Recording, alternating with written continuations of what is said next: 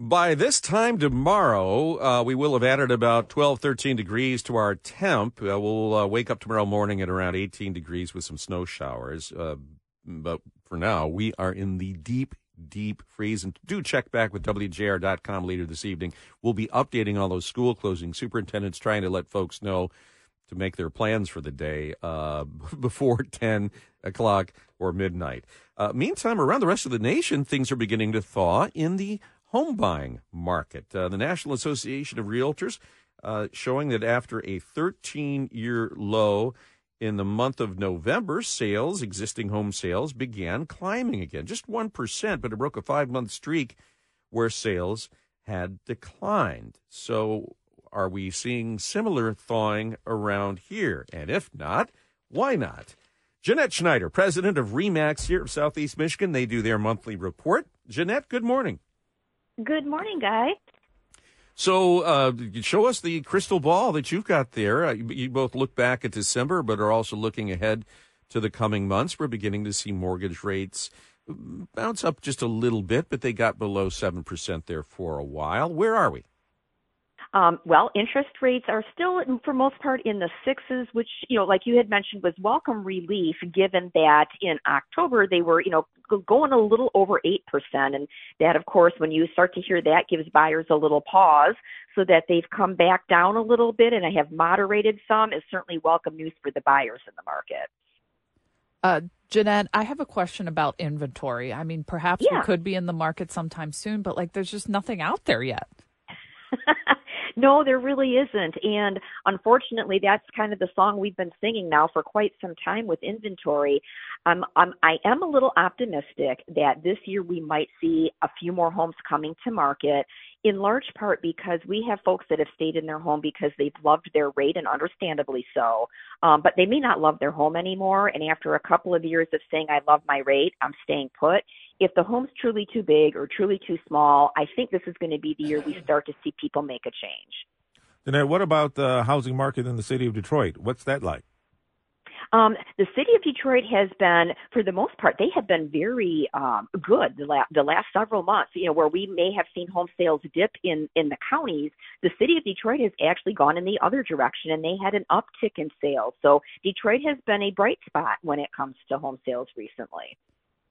In terms of, there was a recent report that came out that said Gen Zers are really getting the short end of the stick when it comes to being able to buy a home. That the median income for them needs to be somewhere in the neighborhood of $120,000 before they can even think about it. What should we be doing? What can we be doing to mitigate some of the costs there for them? Well, uh, the first thing that you know that and, and that and that report is right, and then there is a lot of pressure on that generation, and that generation also tends to have student debt and other things that previous generations may not have had to deal with. So one of the things I think that, you know, that what they need to do is go talk to a local lender. Now a local lender or a local, you know, lending institution can't solve all the problems, but they're going to be in tune with maybe different programs and different things that um, that generation could take advantage of. The other thing that we're starting to see, and we, we kind of joke about it, but there's a lot of truth to it, is, you know, there's a lot of wealth that the parents and even the grandparents of that generation have. And we anticipate the next 15 years, there's going to be a large wealth transfer from, you know, older generations to the younger generation. Well, and maybe one of the way maybe one of the ways we can help them is don't wait until somebody passes and the inheritance, give them the money now to get a house. Well, and you're helping yourself because a significant portion of them are still living at home. if, you, if you want them out, give give them a, a little advance on that inheritance.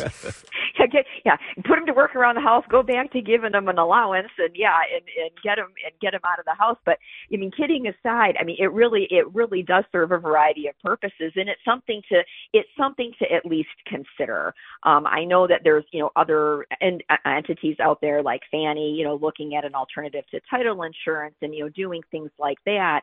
And it, it's nice to see multiple heads and multiple people trying to solve the situation, you know, from from their point of view. Uh, Jeanette, the rest of the country saw a bump in home sales in recent months. Interest rates, we talked about those. But Metro De- Detroit was the opposite. Why are we different? and, and it's been a while since we've been different. And before COVID, it wasn't unusual to have the country kind of moving in one direction, and you know, Metro Detroit kind of was in a different direction. During COVID, we were all in the same. We were kind of all in the same place um, you know, now we're starting to see for the first time in a while a little bit of us, you know, moving in a different direction. And I think it's in large part um, because we just have folks that are in this market. They're very price sensitive and they've been very reluctant to move given the fact that they had either a low interest rate, they've paid off their home, they made improvements to their home, and we're not a community that's seeing as much um, business coming to us. So if you take a look at some of the southern states or, you know, that, that were the recipient of a lot of people moving to them either in the throes of COVID or shortly thereafter, we're not seeing that type of activity for the most part. And so we're not having some of that shot in the arm that some other states and some other parts of the nation are having. What's the outlook for the Michigan real estate market uh, this year today? This year, I mean, we certainly do anticipate there's still strong, very strong buyer demand. We do not see that changing, especially if interest rates stay, you know, in the in the area that they're at right now in that in that six percent range. I do anticipate that this spring we will see, you know, uh, some additional inventory. I'm not going to say there's going to be a flood of homes, but I do think we're going to see more homes hitting the market this year than we saw last year. And to Jamie's point, if anybody's in the market looking, that will certainly be welcome news to start to have a few choices, you know, when you're looking around out there. Well, we're a little envious, Jeanette, when we see other parts of the country beginning to, I mean, heat up in an economic sense with home sales, where people are starting to break those golden handcuffs and and increase the inventory of housing. And we were certainly eager to see that uh, here in Southeast Michigan. We will continue to watch the REMAX reports, and we thank you for generating them and keeping abreast of everything. Well, it's my pleasure. Jeanette Schneider, president of REMAX of Southeast Michigan. Thanks so much. Uh, she alluded to the fact that there may be some alternatives out there to title insurance. Do you remember when you closed on your mortgage and you looked at all the fees and you went, "Holy mother yeah. of," you know? Yep. Yeah so apparently now Fannie Mae says it will expand the types of mortgages that it will purchase and will begin purchasing those that come even without title insurance. But there has to be something else.